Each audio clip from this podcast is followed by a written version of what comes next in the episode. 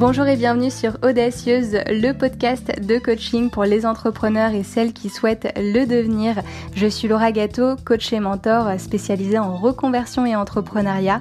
J'ai créé ce podcast pour te partager des conseils et des outils qui, je l'espère, t'aideront à te lancer et à développer ton activité avec confiance.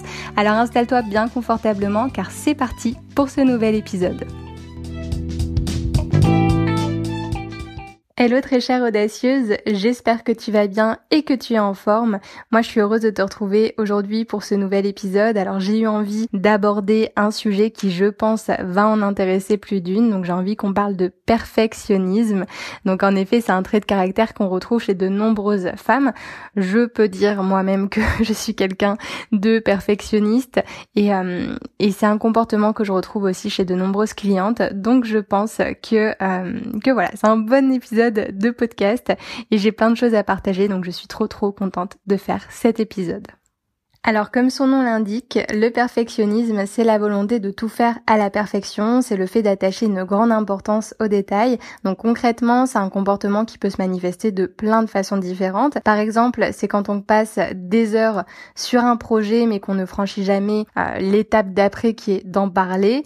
C'est aussi quand on relit un mail 10 fois avant de l'envoyer, c'est quand on veut attendre le bon moment pour se reconvertir, c'est quand on passe une journée entière sur un visuel pour notre compte Instagram. Ça, ce dernier exemple, c'est quelque chose qui peut m'arriver très facilement. Je peux passer beaucoup de temps sur mes visuels Instagram alors que c'est pas du tout utile. Donc bref, le perfectionnisme, c'est vraiment un comportement qui se manifeste de plusieurs façons. Alors d'où nous vient ce comportement ? Pourquoi on a cette volonté que tout soit parfait ? Eh bien déjà, ce qu'il faut savoir, c'est qu'on vit dans des sociétés qui prônent la perfection, qui valorisent le fait, par exemple, d'avoir de bonnes notes à l'école ou encore de faire des études prestigieuses. Et je dirais même que, d'une certaine façon, en fait, je pense que le système scolaire, il nous apprend à détester nos erreurs. Moi, je me souviens, par exemple, que j'appréhendais toujours le moment où les profs nous rendaient nos devoirs parce que ma hantise, c'était de voir ma copie remplie d'annotations et de rayures au stylo rouge. Ça me mettait vraiment mal. Et même si j'avais une bonne note, j'arrivais pas à en être fière car il y avait ces annotations en rouge qui soulignaient grossièrement mes erreurs et je ne voyais que ça. Cette tendance au perfectionnisme, elle peut venir aussi du milieu dans lequel on a grandi, de l'environnement dans lequel on a grandi. Si par exemple, on a évolué dans une famille où comme à l'école, on prône la perfection, la réussite, forcément, ça peut avoir un impact sur nos comportements. Et enfin, je dirais que ce besoin de tout faire parfaitement, il peut être lié à des peurs comme par exemple la peur d'échouer, la peur du regard des autres, la peur de décevoir ou dans certains cas la peur de réussir, c'est possible aussi. Et ce qu'il faut comprendre en fait, c'est que si on garde un comportement, donc là le fait de vouloir tout faire parfaitement, c'est parce que d'une certaine façon, il nous est utile. Et dans le cas du perfectionnisme, c'est tout simplement un comportement qui nous protège de ses peurs, donc qui nous protège de l'échec. Donc si je passe énormément de temps sur mon projet et que du coup je ne le sors pas, je me protège et je suis sûre de ne pas être déçue parce que je risque d'échouer. Donc voilà, ça me protège de l'échec, de la réussite, du jugement des autres, bref, de toutes ces choses qui nous font peur. Donc c'est pourquoi je pense d'ailleurs qu'il peut être intéressant de s'interroger sur les motivations, sur ce qui nous pousse à vouloir que tout soit parfait. Alors ce qui est drôle, c'est que dans certains cas, on présente le fait d'être perfectionniste comme un faux défaut. C'est le cas par exemple quand on passe un entretien d'embauche, que le recruteur nous demande quels sont nos défauts et qu'on répond « moi je suis quelqu'un de perfectionniste ». C'est un moyen de sous-entendre qu'on a le souci des choses bien faites, qu'on est travailleur et organisé. Alors oui, moi je pense que chaque comportement a des avantages. On en parlait la dernière fois avec l'impatience, mais je pense quand même que le perfectionnisme est. Je pense que je n'ai pas besoin de te convaincre que ça pose quelques problèmes et que ce n'est pas un comportement si utile que ça. D'ailleurs, il y a une phrase connue qui dit « le mieux est l'ennemi du bien » et je trouve qu'elle résume à merveille en quoi le perfectionnisme pose problème car en effet, à force de vouloir bien faire, on finit par ne rien faire du tout. En fait, quand on passe des heures à peaufiner son projet dans son coin, on passe à côté de l'opportunité de confronter ce projet à la réalité et d'avoir des retours concrets pour l'améliorer. Autre exemple, quand on met entre parenthèses son désir de reconversion sous prétexte qu'il y aura un moment parfait pour se reconvertir, et ben dans ce cas-là, on repousse quelque chose qui nous ferait le plus grand bien et qui contribuerait à notre épanouissement.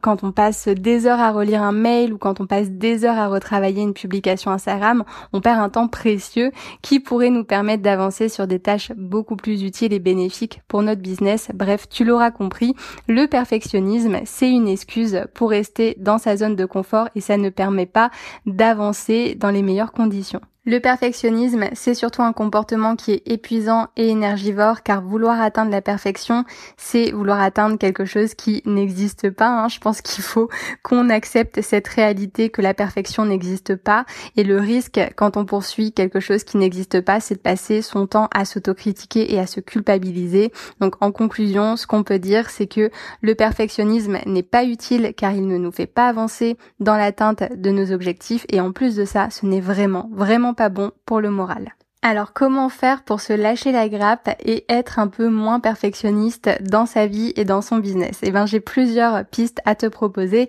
La première, c'est de se réconcilier avec l'imperfection. Comme je te le disais, on nous apprend à ne pas aimer l'imperfection. Si je prends le cas de l'école, eh ben, on se focalise beaucoup sur nos erreurs, nos manques et sur ce que nous faisons de travers. Et forcément, ça a tendance à renforcer chez les personnes sujettes au perfectionnisme l'angoisse de ne pas répondre parfaitement aux attentes des autres. Alors je reconnais que c'est difficile de se libérer d'une telle culture, mais je peux t'assurer que le fait de changer de point de vue, bah, ça aide vraiment à se libérer du perfectionnisme. Donc dans un premier temps, je pense qu'il faut comprendre que la perfection n'existe pas. Donc ça, c'est ce qu'on a dit juste avant, ce n'est rien d'autre qu'un fantasme. Donc je pense que ça devient facile à comprendre quand on est adulte et qu'on a atteint une certaine maturité d'esprit. Et dans un second temps, ce qu'il faut faire, c'est changer l'histoire qu'on se raconte à propos de l'imperfection. Comme je te le disais, le perfectionnisme, c'est un comportement qu'on adopte pour se protéger des choses qui nous font peur, comme l'échec, la réussite ou encore le regard des autres. Ça veut dire qu'inconsciemment, on se dit des choses comme « si je me lance trop vite dans ma reconversion », je risque de faire n'importe quoi. Si j'envoie ce mail avec une ou plusieurs fautes, mon interlocuteur, il va pas me prendre au sérieux. Si mon post Instagram, il est pas joli, les gens, ils vont pas s'y intéresser. Si ce que je fais n'est pas parfait, je ne vais pas y arriver. En gros, c'est ça l'idée. Donc là, ce qu'il faut faire, c'est changer ses pensées en se disant, par exemple, le moment parfait pour ma reconversion n'existe pas. Donc ça, c'est accepter que ce moment parfait n'existe pas, mais je suis capable de mener à bien cette transition de vie. Par rapport à l'exemple du mail, on pourrait très bien se dire, c'est pas grave si j'ai fait une faute d'orthographe, ça arrive à tout le monde, même à mon interlocuteur. Dans le cas du post Instagram, on pourrait très bien se dire que mon post, il parlera aux bonnes personnes et c'est le plus important. En fait, pour moi, accepter l'imperfection, c'est aussi se réconcilier avec la possibilité de faire des erreurs, c'est se dire que c'est ok, que ça fait partie du chemin, et rien que ça, cette première étape, ça permet d'enlever un vrai poids. Donc première étape, vraiment se réconcilier avec l'imperfection, ce n'est pas quelque chose de mal. D'ailleurs, j'ai une petite phrase qui me vient en tête, un petit mantra que j'adore et que je souhaite te partager, c'est « Je suis parfaite dans mon imperfection ». Je trouve que ça résume vraiment bien cette première étape et je te conseille de la noter quelque part. Moi, en tout cas, elle m'a beaucoup aidée. La deuxième piste à envisager pour être un peu moins perfectionniste, c'est d'apprendre à se fixer des objectifs réalistes et mesurables. Donc ce qu'il faut comprendre, c'est que le perfectionnisme se renforce lorsqu'on définit des objectifs inatteignables. Le problème, c'est qu'en voulant atteindre ce type d'objectif, on fournit beaucoup d'efforts et on finit par s'épuiser. Et en plus de ça, ça contribue à créer un sentiment d'insatisfaction puisqu'on a l'impression de ne pas avancer. Donc mon conseil, lorsque tu envisages de te lancer dans un projet, c'est tout simplement de prendre le recul nécessaire afin d'établir un plan d'action décomposant en plusieurs sous-objectifs. En fait, l'idée, c'est que chaque projet te paraisse réaliste et que tu puisses en mesurer l'avancement. En procédant de la sorte, tu sauras où tu en es à chaque étape du projet et tu pourras te féliciter de tes réussites, visualiser les prochaines étapes, bref, rester dans du concret. Et ce que je te recommande aussi, c'est tout simplement de te questionner sur la pertinence de tes actions et aussi sur le temps que tu accordes à chaque action. Le perfectionnisme, il est beaucoup lié aussi à cette notion de temps. Je passe beaucoup de temps sur des choses qui sont pas forcément utiles. Donc l'idée, c'est de te demander si ce que tu fais et la manière dont tu le fais te rapproche ou t'éloigne de tes objectifs. De cette façon, tu pourras prioriser tes actions et travailler efficacement. Et enfin, la dernière piste que j'aimerais te partager aujourd'hui, donc bien évidemment, il y en a d'autres, mais j'avais envie de me focaliser sur celle qui me semble le plus essentielle.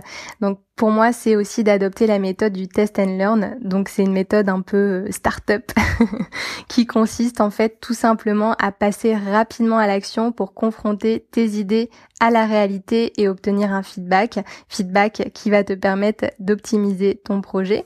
Donc par exemple, au lieu de travailler 4 mois sur ton site internet dans ton coin, tu pourrais créer une première version qui n'est pas forcément optimale mais qui contient toutes les informations essentielles par rapport à ton entreprise.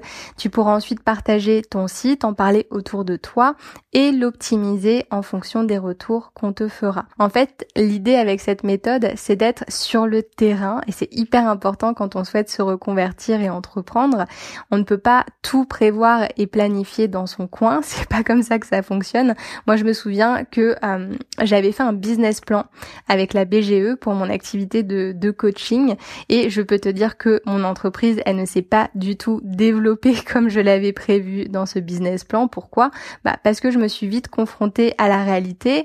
Alors moi, j'ai lancé mon compte Insta et j'ai commencé à communiquer sur l'entrepreneuriat avant le début de ma formation en coaching, et j'ai commencé à coacher, à avoir des clientes avant d'avoir ma certification, et toutes ces choses ont fait que mon entreprise, elle a pris une route bien différente de celle que j'avais imaginée dans mon business plan. Donc bien évidemment, je ne te dis pas de te lancer sans réfléchir et de tout faire à l'arrache, mais juste de poser des actions qui seront peut-être imparfaites mais qui vont te permettre d'être sur le terrain et de peaufiner ton projet en temps réel. Ça te permettra d'avancer beaucoup plus efficacement.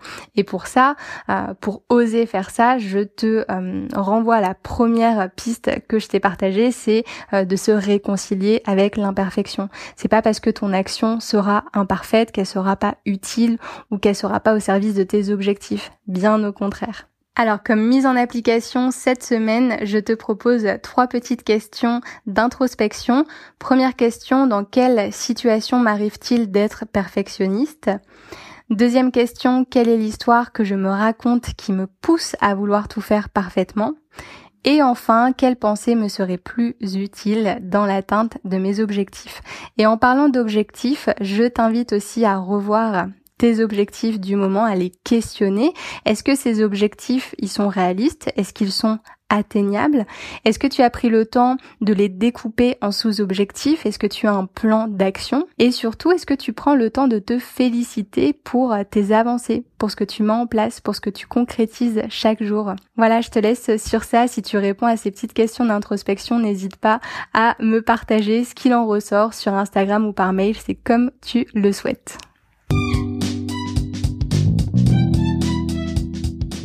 Un grand merci à toi pour ton écoute. Si tu penses que cet épisode peut être utile pour une autre personne, n'hésite surtout pas à lui partager. Si tu es entrepreneur ou que tu souhaites le devenir, sache que je propose 2 types d'accompagnement individuel. Un premier pour les femmes en pleine réflexion professionnelle qui ont besoin d'un soutien et d'une méthode claire pour trouver l'activité qui les fera vibrer. Et un second pour les femmes qui ont déjà une idée précise de ce qu'elles veulent faire, qui sont peut-être même déjà lancées en tant qu'entrepreneurs et qui souhaitent développer leur activité avec confiance, clarté et alignement. Pour en savoir plus, tu peux cliquer sur le lien dans les notes de cet épisode ou bien te rendre directement sur mon site internet lauragato.fr. Merci encore pour ton écoute et je te dis à bientôt pour un prochain épisode.